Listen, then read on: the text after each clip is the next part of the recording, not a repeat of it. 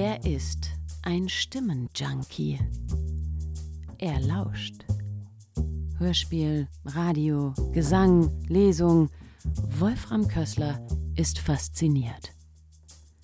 Es menschelt gehörig in seinem Podcast Fette Stimmen, bei dem der Mensch hinter der Stimme und die Stimme hinter dem Menschen zu Wort kommen.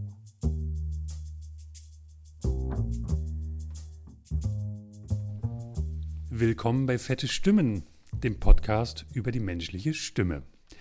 Mein heutiger Gast ist Nils Ulle Peters. Hallo Nils. Hallo Wolfram.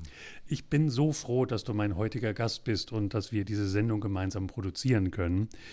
Wir kennen uns viele Jahre über den Knaben Hannover, die gemeinsame Tätigkeit in unterschiedlichen Bereichen.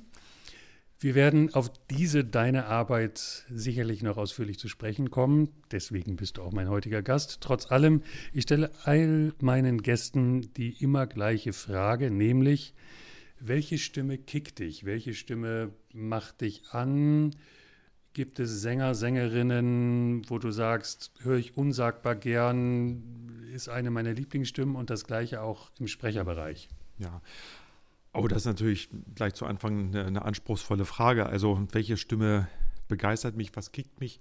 Ich würde erstmal spontan sagen, also was mich bei Stimmen begeistert, ist einfach so erstmal die Wandlungsfähigkeit. Also Stimmen klingen so unterschiedlich und bringen also so viele, ähm, ganz viele unterschiedliche Facetten eigentlich so zum Tragen. Und das Parameter, was mich am meisten begeistert, ist eigentlich so eine Art Authentizität. Also man hört ja in Stimmen sehr genau, so ob, ob das irgendwie wahr ist, was derjenige sagt oder ob das gespielt ist oder sowas. Ne? Da haben wir Menschen ja sehr feine Ohren. Und wenn so eine Stimme authentisch ist, dann begeistert sie mich. Also das ist erstmal sehr unkünstlerisch, ne?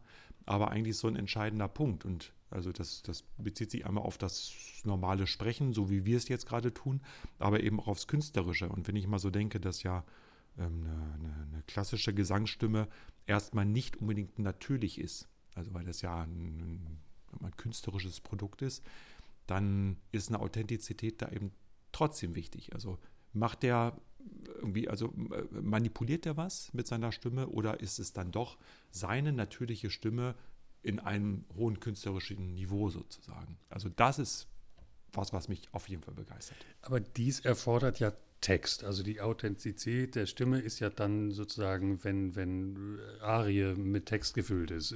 Ein, ein klassisches La La La im Gesang kann ja auch schon eine Klangfarbe ja, abbilden ja. oder ein Timbre, ja. wo, wo du sagst, ähm, finde ich, mhm. Find ich wunderbar, ist ganz charakteristisch, mhm. ähm, ist in die Wiege gelegt, so etwas. Mhm. Tja.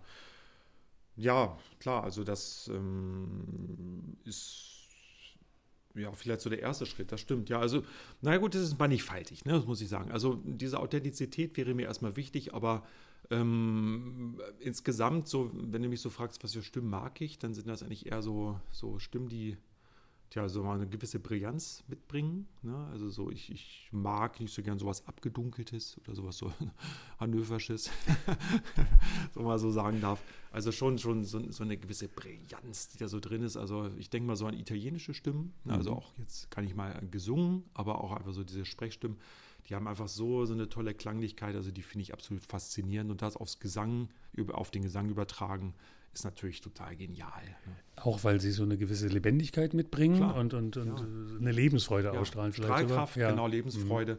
Genau, und einfach so eine Power, ohne äh, unbedingt Kraft aufwenden zu wollen. Ne? Also die sind einfach da, die strahlen die Stimmen. Das ist faszinierend. Was ist denn mhm. das, was du mit jetzt hannoversche, hannoverschem ja, Klang ja. beschreiben würdest? Äh, nun, ja. nun, leben und wirken wir seit vielen Jahren in dieser Stadt. Ja, genau. Äh, wie würdest ich, du das charakterisieren? Ja, wir sind ja nun selbst Hannoveraner, insofern darf, darf ich das vielleicht so formulieren. Also ich, ich empfinde so das Hannoversche oder Hannoversche so ein bisschen als so ein bisschen was Abgedunkeltes, so, ne? so ein bisschen fällt nach genau so, ein bisschen dumpf. Und das ähm, hört man ja hier und da auch und ich, ich mag teilweise auch so sprechen, ne? aber ähm, naja, begeistern tut mich eben diese Brillanz etwas mehr okay. Ja, äh, interessant. Also ich finde ja mhm. Klangfarbe grundsätzlich ein sehr spannendes mhm. Thema, weil man sie absolut ähm, so schlecht eigentlich in Worte fassen kann. Das ist manches Mal so, wie, wie als würde man einen Wein beschreiben. Ein unsagbar umfangreiches äh, Vokabular, aber so richtig fassen. Kann man es auch nicht. Es gibt Absolut. nicht so die Parameter, um das äh, zu Und das ist ja das Interessante, es gibt ja den, den Sinngehalt. Also wenn wir jetzt sprechen, dann, dann, könnte man das ja transkribieren und aufschreiben. Das bedeutet also, der, der Sinn, den wir sprechen, der ist sicherlich transkribierbar. Aber diese ganzen Klangfarben, die damit zusammenhängen, die sind eben nicht transkribierbar. Also, ne, und was, also wie sage ich es? Meine ich es ironisch? Meine ich es ernst? Äh, ist es ein Witz oder sowas? Das ist ja alles in der Klangfarbe drin. Und das ist ja eigentlich das, worum es geht. Ne? Also ich könnte ja auch, also wenn ich jetzt irgendeinen Kauderwelt spreche, ohne klaren Sinn zusammen, dann würdest du vielleicht trotzdem verstehen, worum es geht. So, also ist es, ist es ironisch ja, oder nicht? Ja. Und diese Klangfarben, so, die sind ja so ein, so ein Schwerpunkt unserer Kommunikation. Und ähm, das, und also, naja, okay, das, ja, das fasziniert mich schon in Stimmen.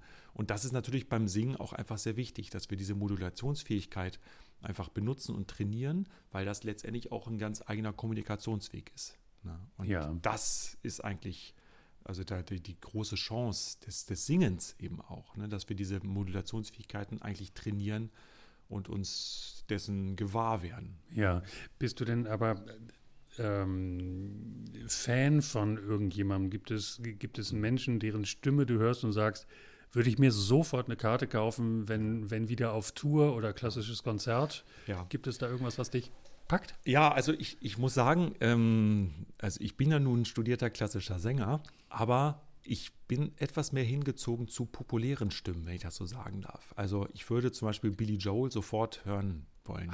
Obwohl der vielleicht, also großartiger Sänger, hoch verehrt, aber den kann man natürlich von der Stimmart nicht vergleichen mit einem Opernsänger zum Beispiel. Also soll ja auch überhaupt nicht sein, ist ein anderer Stil, aber ja. ähm, also vielleicht ist das so ein bisschen näher dran mhm. am, am, ich nenne es mal normalen Stimmgebrauch. Da sind wir wieder bei der Authentizität und das kickt mich schon so ein bisschen mehr. Hat auf jeden Fall was ganz Charakteristisches. Ja. Ne? Also ja. äh, den, den hörst ja, also lass den drei Takte singen im Radio und du weißt ganz, ja. ganz genau Billy Joel. Genau. Und äh, vieles, was heutzutage so läuft, sonst im, im, Radio würde ich sagen, ey, ja, wer ist das jetzt eigentlich so? Ist alles irgendwie vergleichbar. Es ist charakteristisch, ne? also man kann es deutlich hören und ich würde aber sagen, naja, Jonas Kaufmann ist auch charakteristisch, den kann ich auch wahrnehmen. Oder Pavarotti hört man sofort, das muss der sein oder, oder wer auch immer. Ne? Und ähm, das ist natürlich toll, wenn man seine eigene Persönlichkeit auch in die Stimme legt, ob es nun höchst künstlerisch ist oder mhm. letztendlich so ein, ein, ein Wald- und Wiesensingen ne, oder ob das klassisch oder populär ist. Und ist dieses Charakteristische was, was man sich selber noch verändern kann durch eine bestimmliche Ausbildung oder ist das, also hätte Pavarotti beispielsweise von Anfang an so geklungen, wie wir seine Stimme wahrnehmen, ist das was, was in die Wiege gelegt ist? So Klangfarbe? Also eine gewisse Kleinigkeit ist natürlich, oder eine Klangfarbe ist irgendwie definiert durch die Organe, die wir da mhm. zur Verfügung haben. Also ich sage jetzt mal ein bisschen vereinfacht einfach die Form des Vokaltraktes. Ne? Das ist natürlich, oder auch die, die Art der Stimmlippen und alles Mögliche. Dadurch sind wir natürlich, äh, oder ist das Instrument gebaut. So. Aber wir können natürlich durch Stimmbildung und einfach auch durch, durch die Art der Bedienung natürlich ganz viel variieren, was die Klangfarbe angeht und eben auch, ähm, naja, das Singen selbst. Ja. Nun lass uns die Brücke schlagen zu deiner hauptamtlichen Tätigkeit. Lass uns mal über deine Arbeit beim Knabenchor Hannover reden, Gerne. wo es ja auch um stimmliche Ausbildung ja. und musikalische Bildung geht. Ähm, was machst du da genau beim Knabenchor Hannover? Beschreib mal deine Aufgabe. Ja, also ich, ähm, mein, meine Arbeitsbeschreibung heißt Stimmbildner. Ähm, das bedeutet, ich bin erstmal zuständig für die Gesangstechnik.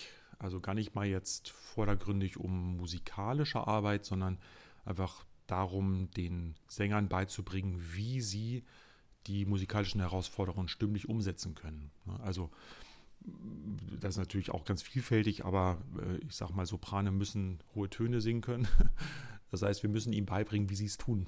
So, ne? Und auf andere Parameter natürlich genauso bezogen. Das ist also meine Hauptaufgabe. Ich bin Stimmbildner beim Knaben Kornhofer, aber ich mache auch Probenarbeit ähm, mit äh, den Knaben. Also ich unterrichte auch in, in Gruppe, auch musikalisch und auch die Männerstimmen unterrichte ich auch stimmlich und auch musikalisch. Wenn die Kinder sich das erste Mal vorstellen und sind es beim Knabenchor ja nur Jungs, ja. ist da von Anfang an klar erkennbar, wer in den hohen Lagen besser aufgehoben ist und wer eher zu den hm. tieferen Stimmen zählt. Grundsätzlich muss man sagen, dass Kinderstimmen, glaube ich, eher hoch sind. Grundsätzlich. Also die Frage kann man sich stellen, ob Kinder wirklich auch Altstimmen sind. Also ich spreche von jungen Kindern, also 8, 9, 10 Jahre alt. Oder ob letztendlich alle eigentlich Soprane sind erst einmal. Also das ähm, ist natürlich nicht pauschal zu beantworten, aber aufgrund der anatomischen Bedingungen kann man davon ausgehen, dass die hohe Lage bei allen Kindern erstmal da ist. Also vielleicht kann man sagen, alle können wahrscheinlich Sopran singen. Ähm, und dann gibt es sicherlich ein paar Kinder, die eben eine besonders gute Tiefe haben, zusätzlich ja, oder in der Tendenz eher in der Tiefe besser sind ähm, oder ihre Sahnelage in der Tiefe haben. Und da könnte man sagen, na gut, dann lassen wir die im Alt singen. Ja. Aber da gibt es verschiedene Herangehensweisen. Beim Knabenkonhofer machen wir es eher so, dass wir sagen, die tiefe Lage ist eher die Sahnelage, du bist im Alt. Die hohe Lage ist eher deine Sahnelage, du bist im Sopran. Aber es gibt Chöre, Knabenchöre, die das auch so machen, dass alle im Sopran beginnen und dann mit zunehmendem Alter und sozusagen auf dem Weg zur Mutation dann zum Altsänger werden. Das heißt, wenn der Stimmbruch droht, ja. dunkelt die Stimme ab, äh, singt genau. tiefer. also die Stimme wird ja auf jeden Fall tiefer zum ja. Stimmwechsel hin. Und dann ist natürlich auch klar, dass dann die, die, die Gesangstiefe einfach stärker wird. Ne? Aber ich glaube, das kann man so pauschal nicht sagen und muss einfach schauen, wie es äh, im individuellen Fall dann ist. Ne? Auf den Stimmwechsel und den Stimmbruch möchte ich sowieso später gerne noch mit dir ja. eingehen. Ähm, gibt es denn unterschiedlich oder abhängig vom Repertoire, das der Knabenchor Hannover singt, eine unterschiedliche Herangehensweise an die jugendliche Stimme? Also mal angenommen, geistliche Literatur, Bacher Mollmesse, ist das eine andere stimmliche Arbeit, als wenn man jetzt ein deutsches Volkslied hm. einstudiert? Ja, also ich glaube, erstmal ist es nicht unterschiedlich. Ne, also, sondern wir, wir pflegen ja so einen bestimmten Stimmklang beim Knabenchor Hannover und der sollte sicherlich bei jeder Literatur äh, derselbe sein, derselbe Anspruch. Ähm, aber natürlich sind die Herausforderungen in der Literatur einfach technisch anders. Ne? Also bei einer H-Moll-Messe wird man andere Dinge trainieren als beim Volkslied. Ich sage mal, das Volkslied braucht eine gute Sprache, gute, gute Diktion, ein gutes Legato, eine schöne Natürlichkeit und so weiter und so fort. Und bei der H-Moll-Messe sind sicherlich andere Dinge im Vordergrund. Ne? Also ich denke mal so an die Koloraturen die im Volkslied nie vorkommen würden. Ja. Ne, das muss man einfach technisch auf Vordermann bekommen und einfach gut trainieren, dass die Kondition passt. Also auch irgendwann eine, eine Analyse erstmal so der, der, der technischen Herausforderungen und daraufhin muss man natürlich irgendwo die Arbeit auf äh, dann irgendwie, äh, wie heißt es, also darauf ausrichten, so heißt das Wort. Und der, der, diese Herangehensweise an diese Literatur ähm, bringt ja den, den Knaben dann auch sozusagen ein bisschen Werkkenntnis bei. Also kriegen die von Anfang an erzählt, was sie da eigentlich singen. Also das ist jetzt beim deutschen Volkslied äh, natürlich hoffentlich verständlich, aber äh, wie ist das bei so einer Hamollmesse? Gibt es da eine Werkeinführung? Ja, also es, sicherlich jetzt nicht ausdrücklich, aber immer mal im Unterricht. Also das Stück ist ja nun auf Latein und ähm, es werden wenig Muttersprachler im Knabenchor singen. Natürlich sollten wir, den, wir ändern. Ja, genau. Wir äh, müssen natürlich den Kindern erklären, was sie da singen, zumal bei der Hamollmesse ist das in einem extremen Maße der Fall, aber einfach auch die Musik natürlich auf den Text ausgerichtet ist. Also die Stücke sind so konzipiert, wie sie konzipiert sind, weil der Text so ist, wie er ist. Und die müssen natürlich wissen, wovon sie singen, mhm. damit sie das auch einfach in den Noten finden können. Und ja auch dann irgendwo in die, in die äh, Stimme reinlegen können. Und da sind mhm. wir wieder bei den vielen Farben, die die Stimme ja. hat. Also ein Kruzifixus, wo es um die Kreuzigung geht, ja. das ist natürlich eine ganz andere Klanglichkeit als beim Gloria, was eigentlich ein Freudelied ist. Ja, ein, ein Lobpreis. Ein Lobpreis, ja. ja. Und bringt ihr denn den, den, den Kindern auch also eine Einführung in die Technik, was passiert da körperlich überhaupt? Mhm. Warum funktioniert die Stimme so? Oder sage ich mal ganz erlaubt, lasst ihr nur singen? Mhm. Ja, also mir ist es schon ein Anliegen, dass die Kinder ein Stück weit verstehen, was sie tun. Also wir Erwachsene sind sicherlich kognitiv nochmal irgendwie anders drauf. Und von daher glaube ich, können wir Erwachsenen auch anders verstehen. Und es ist auch sinnvoll, dass wir es anders verstehen.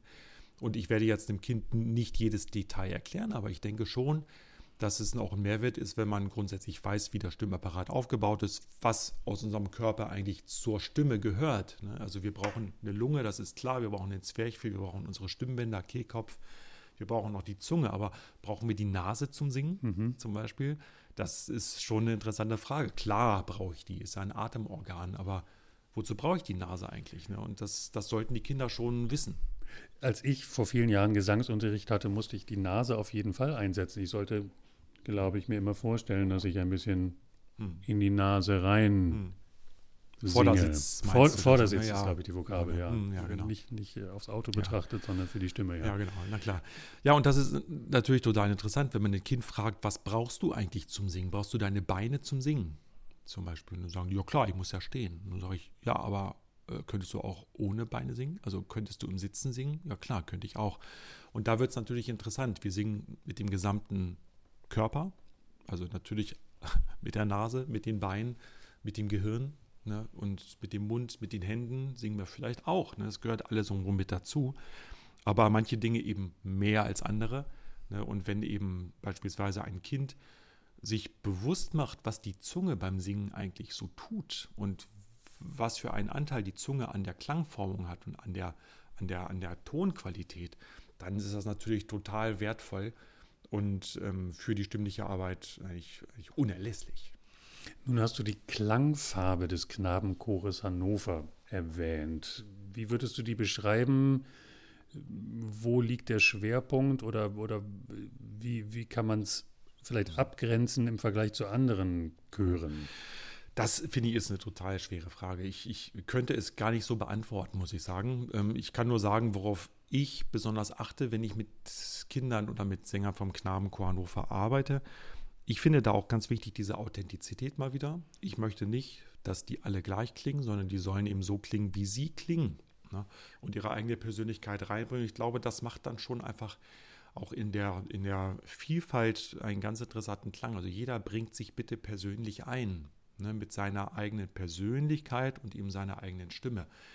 Und ähm, darauf ziele ich immer ab. Ne? Und dass man eben auch als Sänger seine Leistungsgrenzen beurteilen kann. Also wenn ich jetzt sage, ich möchte gerne, dass der Ton brillant klingt, dann suchen wir, was bei dem Sänger eigentlich brillant ist. Also nimmt er das auch so wahr oder sagt er, also der Klang, der ist mir viel zu schrill und ich sage vielleicht, Moment, aber das klingt total gut. Aber der, der Sänger, der ist ja, ist ja wichtig. Also der, dem muss das ja auch gefallen und der, der muss da einfach ähm, für sich eine gute, ein gutes Maß finden. Also das ist mir wichtig und ich glaube, das zeichnet vielleicht im Knabenchor Hannover auch ein bisschen aus. Das heißt, ihr bildet wirklich jede einzelne Stimme persönlich aus und kümmert sich sozusagen erstmal um den persönlichen Klang, bevor daraus dann eben der Gesamtklang des Knabenchors entsteht. Ich hoffe, dass das alle Chöre so tun, aber das, äh, denke ich, streben wir schon an. Ja, ist die Persönlichkeit jedes Einzelnen, ja. die eigentlich das Interessante dann macht. Und was reizt dich besonders an, an dieser Aufgabe beim Knabenchor Hannover? Hm. Ja, also Arbeit mit Kindern, also ich lasse mal die Männerstimmen so ein bisschen raus, das sind ja sozusagen groß, ja, ja. große Kinder, ja. wenn mhm. man so will, waren sie auch mal. Aber Arbeit mit Kindern finde ich total spannend, weil du bei den Kindern natürlich ähm, ein Ziel vor Augen haben musst aber das Ziel natürlich nicht kennst. Also du weißt ja nicht, wohin die Reise geht. Wenn ich jetzt mit einem Erwachsenen singe, dann hat er teilweise jahrzehntelang schon gesungen, er hat eine Meinung, er hat vielleicht auch einen Geschmack durch, durch sein eigenes Hören und ist dadurch natürlich ein Stück weit festgelegt. Aber ein Kind nicht. Also ein Kind ist ein Anfänger. Kinder sind immer Anfänger. Ne? Und mit den Kindern eben gemeinsam eine Stimme entdecken, äh, ist immer wieder neu, auch für uns äh, Unterrichtende und also extrem spannend. Und das liebe ich eigentlich also am allermeisten in der Arbeit mit dem Knabenchor, immer wieder neu die Stimme zu entdecken und auch immer wieder die, sagen wir, die Begeisterung von den Lernenden zu erleben. Nun hast du natürlich zig Kinder schon betreut, ach was, hunderte. ähm, es braucht ja nicht nur sozusagen deine, deine stimmliche Einschätzung einer, einer Kinderstimme, sondern spannend daran finde ich ja auch die Pädagogik, äh, wenn die ich glaube, beim Knabenchor Hannover kommen die zweimal die Woche zur Probe. Richtig. Ähm, ich kann mir vorstellen, dass da auch mal Kinder total unmotiviert Klar. zur Probe kommen. Ähm, Gibt es da Tricks und Kniffs, wie, wie du die abholst und für die gemeinsame Probe begeisterst? Ja, also man muss natürlich sagen, dass ähm, eine Mitarbeit in einem Knabenchor schon auch Stück weit Arbeit ist, so will ich es mal sagen. Also das kriegt man nicht geschenkt, das ist schon eine intensive äh, Mitarbeit und ähm, erfordert auch von den Sängern einfach eine gewisse Energie. Ist natürlich klar, dass Kinder auch nicht immer Bock haben, zur Probe zu kommen. Ne? Und nach einem langen Schultag ist die Power auch irgendwann mal weg. Das ist ja ganz klar. Ich meine, es geht uns ja irgendwie ähnlich. So, dann können wir uns aber motivieren ja. und wissen, ja klar, also wir gehen zur Arbeit, das ist irgendwie jeden Tag klar und das ist auch kein Problem. Und dass das Kinder nicht so machen, das ist natürlich ganz klar. Also wir müssen schauen, dass wir irgendwo auch eine, einfach Freude vermitteln. Ne? Also sagen, ja klar, also das ist jetzt vielleicht ein bisschen anstrengender, aber das lohnt sich und das macht trotzdem total Spaß. Und wenn wir eben so eine Probe machen, die Spaß gemacht hat und wo man auch viel gelacht hat, dann geht man nach Hause und sagt, wow, das war jetzt irgendwie anstrengend, aber das war irgendwie total gut. Ne?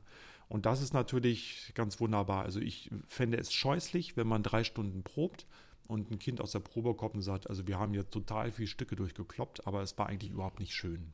So, ne? Und Klar, dass nicht immer Genuss im Vordergrund stehen kann, also es macht nicht immer alles Spaß, das ist ja ganz klar, aber unterm Strich muss es irgendwie gut sein. Ne? Also wir lachen mit den Kindern und also für einen Witz ist immer Zeit, das finde ich ganz wichtig. Ja, ne? ich glaube, Humor darf nicht zu kurz Humor kommen. Humor ist Seriosität. Super, super wichtig, genau. Und ich, ich kann natürlich nicht sagen, ob es funktioniert, muss man die Kinder fragen. Aber ich möchte einfach gerne, dass die Kinder, die hierher kommen, erkennen, okay, wir werden an Leistung rangeführt, aber man kann sich vertrauen. Ne? Also der Lehrer, der nutzt uns nicht als Gesangsmaschinen äh, aus sozusagen, sondern der, der schätzt mich, der, der sieht meine Persönlichkeit und ich darf mich persönlich einbringen. Und dann hat man einfach dieses Vertrauen und dann sagt das Kind, jawohl, und da möchte ich mich auch öffnen und da, also da kann ich mich öffnen. Und mir passiert nichts, wenn ich mich zeige, meine Persönlichkeit zeige und meine ganze Stimme. Und das ist natürlich ein Traum, wenn das gelingt. Was ich so toll finde, ähm, mein Sohn hat ja selber mal im Knabenchor gesungen. Und ja, den hat man natürlich ab und zu missmutig zur Probe gebracht. Und irgendwann, fuhr er alleine und hatte so gar nicht Lust. Und dann kommt dieses Kind nach einer dreistündigen Probe nach Hause und trällert unter der Dusche äh, Takte der Hamollmesse ähm, oder, oder von einem Adventsstück oder was auch immer gerade im Jahresplan so drinsteht. Und mit einer Selbstverständlichkeit und mit einer Fröhlichkeit, das begeistert mich total. Also ja. ähm, das, das, scheint dann manchmal auch so ein Stimmungsaufheller zu sein. Mhm. Ja, denke ich auch. Also Chorsingen ist ja aus verschiedenen Gründen total wertvoll. Also man singt, ja, das ist gut. Und Singen ist einfach ja, also macht schon, also ich glaube, man kann sagen, ja, Singen macht glücklich. So, ne? Nicht immer und nicht jeder Gesang von mir aus, aber grundsätzlich ist die Betätigung mit Gesang einfach total gut. Also es ist einfach ein schönes Erleben. Also du erlebst deinen Körper ähm, ganz anders, du hast irgendwie tolle Vibrationen irgendwie überall an möglichen, allen möglichen Stellen vom Kopf und vom Brustkorb und das ist einfach also ein klangliches und auch sensorisches Erlebnis so. und vor allen Dingen hat man so ein Gruppenerlebnis im Chor ja. und ich glaube, das ist nicht zu unterschätzen so ein Chor besteht aus vielen Sängern. Also alleine kann man nicht Chor singen. Ne? Und äh, das ist wie so eine, so eine Mannschaft, wie eine Fußballmannschaft. Man kann nur gemeinsam funktionieren. Ja. Aber der Unterschied zu einer Fußballmannschaft ist, wir müssen beim Chor nicht gegen jemand anders gewinnen oder sowas. Ne? Oder einer steht leider ja. nur am Tor oder so. Sondern jeder darf sich immer einbringen und jeder wird aber auch irgendwo von allen unterstützt und, und getragen. Ne? Und also von daher ist das also auch für mich als Lehrer total toll, mhm. auch wenn ich mal jetzt nicht mit viel Freude zum Chor komme. Es war nachher immer schön. Mhm. Ne?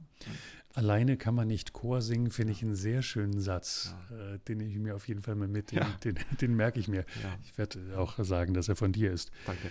Die, ähm, also gut, dass wir heute miteinander sprechen, weil äh, Knabenchor heißt ja automatisch, das stimmliche Leben dieser, dieser Kinder- und Jugendstimme hat irgendwann ein Ende. Das heißt, mhm. der Körper entwickelt sich, die ja. Stimme bricht. wie, also was passiert beim Stimmbruch eigentlich genau? Also vielleicht jetzt, wenn man das einfach erklären kann. Mhm. Und wie sieht die Betreuung dann dieser Kinder aus, ja. wenn, wenn denen klar wird, vermutlich wird am Jahresende mein letztes Konzert sein. Mhm, genau. Also was da so konkret passiert, ist natürlich, also wie alles im Körper, also ein extrem komplexer Vorgang, aber man kann es vielleicht ganz runterbrechen auf die Tatsache, dass die Stimmlippen, die ja den Ton erzeugen, also den, den, sozusagen die, den Stimmklang erstmal machen, ähm, dass die wachsen. Und mit diesem Wachstum verändert sich einfach auch der Stimmklang. Also man kann es vielleicht ähm, erstmal auf die Tonhöhe beziehen. Also wenn man jetzt sagt, so ein, so ein, ein Kind hat relativ kurze Stimmlippen, deswegen ist der Gesangston oder Sprechton auch höher und je länger die Stimmlippen werden, desto tiefer wird dann auch die Stimme. Das bedeutet natürlich, dass irgendwann das Singen als Knabe nicht mehr möglich ist, weil die Stimme einfach dafür zu ja. tief ist. Ne? So, damit verändern sich noch andere Dinge. Das allgemeine Körperwachstum ist natürlich wichtig. Das Wachstum der ganzen klanggebenden Räume, ich sag mal Mundraum, Nasenraum, Rachenraum und so weiter und so fort, wächst alles mit. Und dadurch verändert sich nicht nur die Tonhöhe, sondern auch einfach der Klang. Und was sich noch verändert, ist natürlich auch das zwischen den Ohren, also unser, unser Empfinden, unsere Selbstwahrnehmung und einfach unser Erfahrungshorizont verändert sich und dadurch verändert sich natürlich auch die Stimme und die Stimmgebung. Ja. Und das ist so das, was eigentlich im Stimmwechsel, wie man äh, in Fachkreisen gerne sagt, eigentlich so passiert. Und das ist mir auch ein Anliegen äh, zu vermitteln. Also Stimmbruch sagt man gemeinhin. Klingt sehr auch. brutal. Ja, ja. Äh, so bin ich geprägt worden, ja, aber man sagt Stimmwechsel. Gut. Ich, genau, ich würde das auf jeden Fall sagen, denn also Stimmbruch, sagst du richtig, klingt brutal und wenn etwas bricht, geht etwas kaputt. Aber da geht nichts kaputt. Ja, also das finde ich wichtig. Und ein Stimmbruch, also wenn etwas bricht, dann ich breche ein Stück Holz durch, das ist eine Sache vom Augenblick. Vielleicht so, kommt es, es daher, weil die Stimme so kiekst ja, ja, man genau. denkt, da, da, bricht was ja, weg, sie hat nicht die Stabilität. Ja, ganz genau. Daher wird es sicherlich kommen, aber ähm, also ich finde Stimmwechsel viel schöner, auch aus didaktischen Gründen. Also es, es wechselt etwas. Also das heißt auch nicht, dass etwas verloren geht, sondern es, es verwandelt sich. Also so wie ja das Wort Mutation ne, eigentlich auch, was es heißt. Also ja. es, es, mutiert, es, es verwandelt sich eigentlich. Und das finde ich total schön. Und das beinhaltet ja auch, dass du nicht entweder eine Knabenstimme oder eine Männerstimme hast, sondern dass dieser Wandel, dieser Wechsel ja eigentlich wirklich über Monate und Jahre stattfindet. Also ich meine, ein Zehnjähriger klingt ja auch nicht wie ein Zweijähriger. Da hat sich ja auch schon ganz viel in der Stimme getan. Ja. Ne? Es ist beides eine Kinderstimme, aber dieser Wandel, und das ist, glaube ich, für uns Lehrer auch wichtig, der vollzieht sich ja ständig. Ne? Nur eben in dieser heißen mhm. Phase, die wir vielleicht Stimmbruch nennen, dann eben besonders schnell und besonders drastisch. Also euch Musikpädagogen fällt dann irgendwann auf, oh, der beginnt zu kieksen. Also man ja. sieht es ja auch am Körper, dass der sich verändert ja. und, und, die Leute größer werden. Ja. Ähm, dann müsst ihr sie irgendwann mit der Nachricht konfrontieren, du pass mal auf, dein Stimmwechsel ist so weit vorangeschritten, ja. du musst jetzt mal pausieren, denn eine Pause ja. ist immer noch notwendig? Ja, also ich habe gelernt, dass man während des Stimmwechsels nicht singen darf. Ich ähm, habe aber andere Dinge erfahren und erlebt. Also auch das muss man individuell natürlich schauen. Mhm. Aber ich denke durchaus, dass ein Singen in der Mutation möglich und auch sinnvoll ist. Ja, ähm, komme ich aber gleich nochmal zu. Mhm. Du hattest vorhin äh, die Frage gestellt, so wie, wie man das denn so, so, so kommuniziert. Also ich sagte vorhin, dass ähm, im Grunde die Stimme immer ein Wachse, äh, ein, ein, einem Wandel mhm. unterworfen ist. Und äh, das versuche ich auch zu kommunizieren. Also, dass das, dass das Kind merkt, jawohl, meine Stimme verändert sich, einmal durch technischen Fortschritt, aber auch einfach so körperlich und, und aus anderen Gründen. Und irgendwann gibt es so Momente, wo man feststellt, es verändert sich etwas relativ schnell. Mhm. So, zum Beispiel, hoppla, vor ein paar Wochen habe ich den oberen Ton noch sicher gekriegt und jetzt fällt mir auf, das wird irgendwie immer schwieriger. Dann kann man sagen, da kommen jawohl, die Kinder selbst zu euch. Die, denen fällt das vielleicht mhm. auf. Genau, ich frage dann so, mhm. fällt dir irgendwas auf? Und dann sagt er, na ja, so irgendwie habe ich gemerkt. Ne.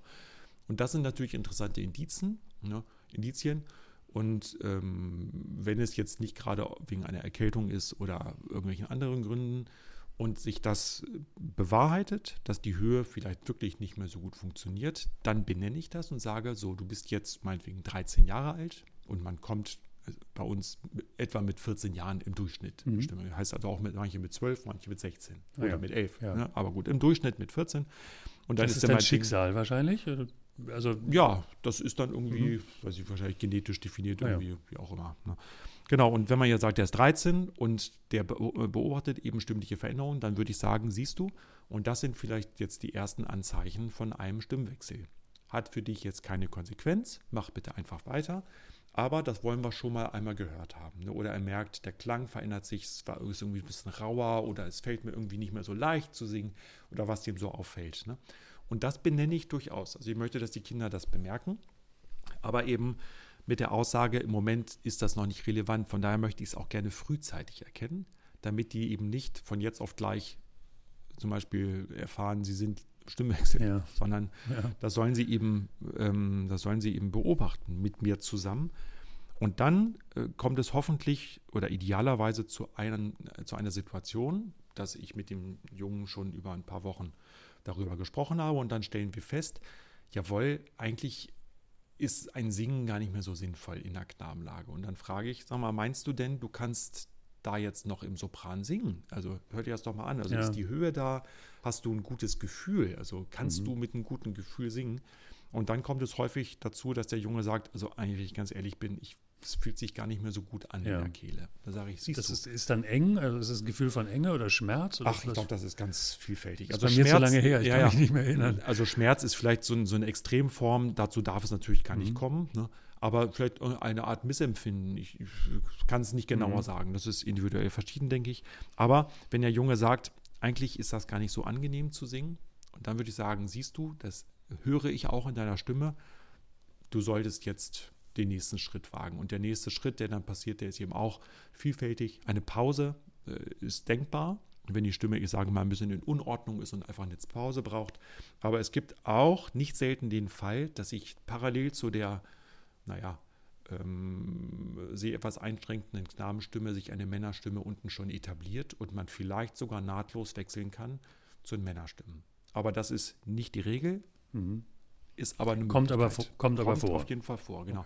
Also ähm, Schema F gibt es da Mhm. nicht. Ne? Wir müssen wirklich genau beobachten und immer wieder abwägen, ähm, was ist da die beste Lösung. Ich habe mal für mich die Drei-Personen-Regel definiert. Ja. Und äh, die drei Personen, die da auf die Stimme des Mutierenden hören, ist einmal der Chorleiter. ja. Was möchte der Chorleiter? Der möchte einfach, dass der Sänger einfach das, die Töne singen kann, die in der Literatur stehen, dass der meinetwegen eine dreistündige Probe durchhält, dass der sich in den Klang einfügt Mhm.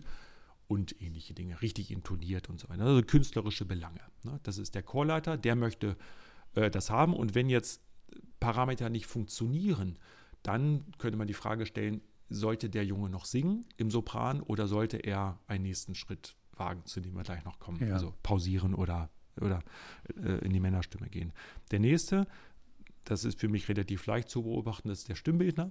Also Ja. das eben ähm, sind meine Erwägungen, was möchte ich? Also ich muss garantieren, dass das, was der Junge da mit seiner Stimme macht, äh, seiner Stimme nicht schadet. Ähm, also kann er tatsächlich drei Stunden singen, ohne äh, eine Überlastung zu haben? Kann er die hohen Töne singen, ja. ohne eine Überlastung zu haben und so weiter und so fort? Und die dritte Person, die ist eigentlich die wichtigste, das ist der Knabe selbst. Und dann würde ich fragen, Ja. ist das denn eigentlich für dich okay, wie du singst? Also kannst du da singen? Ist das für dich anstrengend? Tut es gar weh? Bist du zufrieden damit? Äh, wie auch immer. Und wenn der Knabe sagt, ja, also ich kriege die Töne schon irgendwie, aber das fühlt sich einfach nicht gut an, dann würde ich sagen, ja klar, das ist auch ein Grund, um einen Stimmwechsel dann in Erwägung zu ziehen. Ne?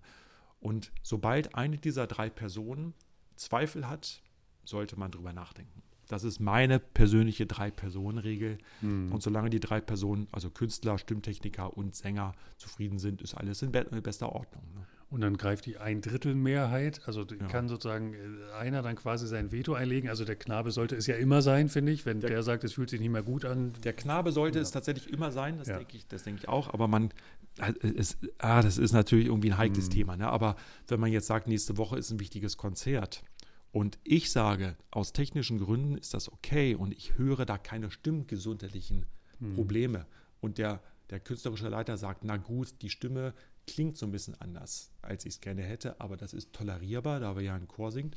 Und wenn der Junge sagt, ich merke da so ein paar Einschränkungen, aber ich möchte das Konzert noch singen. Ich finde, da kann man so ein bisschen ins Gespräch kommen. Das hat ja auch so eine ja. pädagogische Komponente, oder? Also man will ja. doch sozusagen nicht kurz, also auf der Zielgeraden seiend Absolut. irgendwie dieses letzte Konzerterlebnis ja, nehmen. Absolut. Mhm. Das finde ich schon wichtig. Also, äh, also man muss natürlich gucken, dass da, dass man es nicht überreizt. Also das ist mir schon sehr wichtig, weil man die Zeit auch nicht zurückdrehen kann. Ne? Und welche Stimmschäden da zu erwarten sind, das äh, ist natürlich auch wieder ein abendfüllendes Thema. Mhm. Ne? Aber, aber mal, Gefahren sind auch irgendwie in technischer Hinsicht. Also stell dir mal vor, so man, man singt jetzt äh, die, die Töne, aber leider nur mit erheblichem Druckaufwand oder mit erheblicher Kraft. Das ist dann vielleicht möglich, aber es ist natürlich technisch nicht sinnvoll, und das trainiert der Körper dann und verankert es. Ja. Ne, also, und das möchte ich als, als Lehrer natürlich gar nicht, dass sich jetzt der Junge was Falsches angewöhnt. Ne? Das wäre überhaupt nicht gut.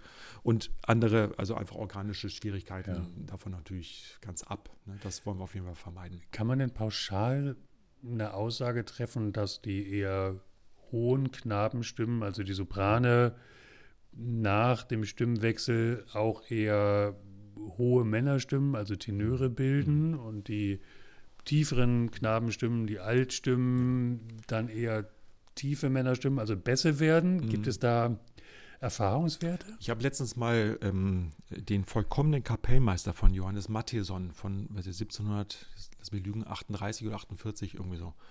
Ähm, habe ich mal nachgelesen. Und zwar schreibt der nämlich, dass, ähm, wenn ich mich richtig erinnere, Soprane eher besser werden und Alti eher Tenöre. Aber also das ist, äh, glaube ich, so ein, so ein, also es geistert immer noch mal so durch die Szene und ob es von Mattison tatsächlich stammt, weiß ja. ich nicht, aber ich kann das nicht bestätigen. Also, also anatomisch gibt es da keinen Zusammenhang, sondern es ist einfach, wie, wie sich sozusagen der Körper entwickelt. Ja, ich, ich würde sagen, mhm. ja klar, also, also das müssen jetzt Mediziner sagen oder Wissenschaftler, ob es da äh, wirklich wissenschaftlich irgendwas äh, belegt ist, aber aus meiner Erfahrung kann ich sagen, ähm, ist eigentlich 50-50. Also ich habe mal beim Knabenchor äh, Hannover nachgefragt bei den Männerstimmen und das war ungefähr so, dass von den aktuellen Tenören 50% Alti, 50% ja. Sopran war. Also ja. ich glaube, das kann man so pauschal gar nicht sagen. Wenn die dann nach dem Stimmwechsel weitermachen, als, als Männerstimme, Tenor oder Bass, sind das dann ausschließlich ehemalige Knabenstimmen oder gibt es auch Männerstimmen, die sagen, ich habe Lust auf Chormusik und ähm, die Literatur gefällt mir, ich, ich, ich singe mal als Männerstimme ja, vor. Das sind dann die sogenannten Quereinsteiger. Ah, ja. Genau. Also die gibt es auch tatsächlich mhm. und wir sind auch offen für Quereinsteiger, also, ne? aber ähm, es ist schon so, dass tja, 99 Prozent schon auch ehemalige Knaben sind. Ne? Das macht schon Sinn und ich glaube, es ist auch nicht so leicht für Außenstehende wirklich in so eine bestehende Gruppe reinzugehen. Ich meine, die Sänger, die kennen sich seit Jahren und sind einfach eine Gruppe und ein Team. Und ähm, von daher sind wir natürlich offen. Aber ich glaube, aus dem Grund kommen einfach auch nicht so viele, die dann im Knabenchor Hannover mitsingen wollen. Ja. Mhm. Inwieweit hat ähm, die Stimme des Pädagogen oder der Pädagogin denn direkten Einfluss auf die Entwicklung der jungen Sängerstimme? Ich glaube, einen erheblichen. Mhm. Entschuldigung, das habe ich mir verschluckt. so, jetzt geht's. Ich glaube, es ist ein erheblicher ähm, Einfluss. Kinder lernen ja durch Nachmachen. Na, also wenn ich, also ich kann erklären, habe ich ja vorhin gesagt, dass ich auch gerne Dinge erkläre, aber vor allen Dingen ähm, lernen Kinder nach dem Vorbild. Und deshalb muss ich als Lehrer natürlich das auch vormachen, was ich von den Kindern möchte. Ich kann nicht wie ein Sopran singen, mhm. möchte ich auch nicht probieren, aber wenn ich selbst authentisch singe, also in meiner Stimme, die für mich gut ist, dann machen die das hoffentlich nach. Mhm. Und ähm, das ist, glaube ich, schon eine Verpflichtung, die man hat, wenn man mit Kindern arbeitet, dass man seine Stimme auch pflegt. Mhm. Ne? Also es gibt ähm, äh, Untersuchungen, die belegen, dass die Stimme des Lehrers, also ich spreche jetzt von Schullehrern, erheblichen Einfluss auf die Leistungsfähigkeit der Kinder hat. Das muss ja. man sich mal reintun. Also das hat jetzt mit, mit Singen nichts zu tun, aber da sieht man, dass ähm, allein die Stimmqualität des Lehrers ähm, also erheblich beeinflusst. Ne? Und wenn man das jetzt weiterdenkt, diese ganzen Schattierungen, diese Vielfalt in der Stimme, über die wir vorhin sprachen, die muss ich natürlich auch darstellen, damit die Kinder eben diese, diese, diese Farben hören und das eben auch nachmachen mhm. wollen und nachmachen können. Was mich total begeistert hat, Nils, du, ich war mal Teilnehmer eines Workshops von dir, wo du mit fünf Sängern des Knabenchores, die in einem unterschiedlichen stimmlichen Entwicklungsstadium waren, ähm, gezeigt hast, was Knabenstimme eigentlich bedeutet und wie unterschiedlich sie klingt. Mhm. Ähm, das hat mir total imponiert, weil da quasi am lebendigen Objekt, will ich mhm. mal so sagen, einfach gezeigt wurde, wie so der Verlauf einer, einer Stimme ist. Ja. Ich kriege die fünf Kandidaten nicht mehr zusammen. Kannst du die noch mal ganz kurz ja. beschreiben? Also es waren fünf, äh, fünf wichtige Phasen um den Stimmwechsel herum. Ja. Es war ein Knabe sozusagen, ein bisschen salopp im vollen Saft. Also der war, glaube ich, elf Jahre alt, ja. also ein schon auch erfahrener Knabe, der aber noch lange nicht im Stimmwechsel in dieser heißen Phase ist. Das war der erste Kandidat. Der zweite Kandidat war ein reifer Knabe, relativ kurz vor einem Stimmwechsel. Ja. Also auch entsprechende Erfahrung, 13, 14 Jahre alt war der damals. Dann war ein Knabe im Stimmwechsel, also ja. der gerade pausiert ähm, der total mutig war. Also äh, das muss ja. man erstmal bringen, in, in so einer stimmlichen Phase sich auch einfach ein Auditorium zu zeigen. Es ja. ist ja auch nicht nur die stimmliche Phase, ja. es ist ja grundsätzlich, was da gerade mit dem, mit dem Körper passiert. Total, und, ja. Mhm. Also es war genial, dass der sagte, klar, ich bin dabei. Also das fand ich total schön und das habe ich auch so gesehen als ähm, Vertrauensbeweis. Ne? Also mhm ähm, da habe ich gedacht, ach, ich, also der vertraut mir, dass ich ihn mhm. da nicht mhm. vorführe. Ne? Da hat man als Pädagoge nicht so viel falsch ja, gemacht, glaube also ich. Also das, das finde ich, mhm. hat mich wahnsinnig ja. gefreut. So, mhm. Und das war also der dritte. Der vierte Kandidat ist derjenige, der gerade aus dem Stimmenwechsel raus ist, also eine sehr junge Männerstimme. Und der fünfte Kandidat war eben eine Männerstimme, die schon eine Weile jetzt aus dem Stimmwechsel raus ist und wo man sagen kann, ja, da ist wirklich eine Männerstimme richtig da, wie man sie so sich vorstellt. Ne? Also ich kann nur jedem empfehlen, äh, wenn dieser Workshop nochmal äh, gegeben wird, irgendwo äh, daran teilzunehmen, weil es wirklich einfach sehr lebendig ähm, dargeboten war und nicht die sozusagen irgendwas vom Band eingespielt wurde. Ja. Wobei, da gab es auch was. Ja. Ich äh, erinnere ja, mich, äh, war es das Porträt eines Sängers oder vielleicht sogar deines eigenen Sohnes, der, der, der ja, den du über den Stimmwechsel begleitet hast? Richtig, ja, ja. Ich, ich habe zwei Söhne und ähm, beide Söhne durften alle zwei Wochen in ein Mikrofon einen Text sprechen. Also es gibt so einen Standardtext. Nordwind und Sonne und ah, habe sie also gebeten, einfach mal diesen, diesen Text ins Mikrofon zu sprechen äh, über den Zeitraum von zwei Jahren. Also weit vor dem eigentlichen Stimmwechsel, also dieser heißen Phase und ein Stück weit danach. Und man hörte also, also ich habe dann diese Aufnahmen genommen und quasi zu einer kompletten zusammengeschnitten. Also mein großer Sohn begann, glaube ich, mit 13,5 Jahren und hörte auf mit 15,5 Jahren. Und man hörte also innerhalb dieses Standardtextes zwei Jahre vergehen. Und das war ganz ja. schön. Also für mich als Vater natürlich ein tolles Dokument, ja, absolut, mein, mein Kind ja, so zu hören. Aber einfach auch äh, schön zu hören, wie die Sprechstimme, also nicht die Singstimme, sich einfach verändert und dass auch manche Veränderungen relativ schnell verlaufen und, und manche Phasen es auch gibt, wo eigentlich gar nicht so viel passiert. Ne, das konnte man gut hören. Ja, und ich erinnere mich auch noch gut an das Schmunzeln der Teilnehmenden im, im Raum. Ja. Es ist wirklich ein ganz ja, also tolles man, man, hört einfach auch Dokument so in, gewesen, in dieser, dieser, diesem Stimmwechsel im Eigentlichen, dass die Stimme schon auch irgendwie eine mhm. Rauigkeit hatte, zumindest bei meinem Sohn. Ne, und dass die Stimme wirklich auch so ein bisschen wackelte. Also es war ganz toll zu hören, ja. Eine letzte Frage äh, an dich, Nils. Was, was tust du, um deine eigene Stimme fit zu halten? Äh, gibt es Rezepte, die für dich wichtig sind? Also als Beispiel jetzt Schlaf oder ein besonderer Tee, ein Lutschbonbon. Ähm, wie hältst du dich stimmlich trainiert? Ja, also ähm, ich habe keine Lutschbonbons oder keine Teechen oder sowas äh, die ich gerne zu mir nehme, also um die, um die Stimme zu pflegen. Ähm, was ich mache, sind eigentlich ein paar einzelne Übungen. Also jeder hat ja so seine tja, Sollbruchstellen, sage ich mal, die man dann so kennt. Und ich weiß sehr genau, dass ähm, ich auf ein paar Details achten muss. Ähm, und wenn ich das tue, dann bin ich eigentlich soweit fit. Ne? Also ähm, ich äh, singe eigentlich ja jeden Tag durch den Unterricht. Aber ähm, ich sag mal so richtig Gesang üben, da komme ich leider viel zu selten zu. Das ja. muss ich leider sagen. Aber ich, ähm, also auf dem Weg äh, zur Arbeit, also morgens unterrichte ich an der Musikhochschule hier, also ja. an der Theaterabteilung der Musikhochschule, Schauspielstudenten im Gesang. Und wenn ich da morgens dann hinfahre, ähm, dann mache ich immer meine Übungen und versuche einfach meinen Hals weit zu halten, Taschenfalten schön in die Weite mhm. und eine gute Aufrichtung und äh, ein bisschen an die Atmung achten. Das sind so die Dinge, die mache ich eigentlich täglich. Ähm, und die mache ich auch mal zwischendrin, weil ich einfach weiß, dass man durchs Sprechen eine gewisse Enge kriegt. Also das, da bin ich relativ anfällig und wenn ich dagegen arbeite, dann bin ich da eigentlich schon ganz gut präpariert.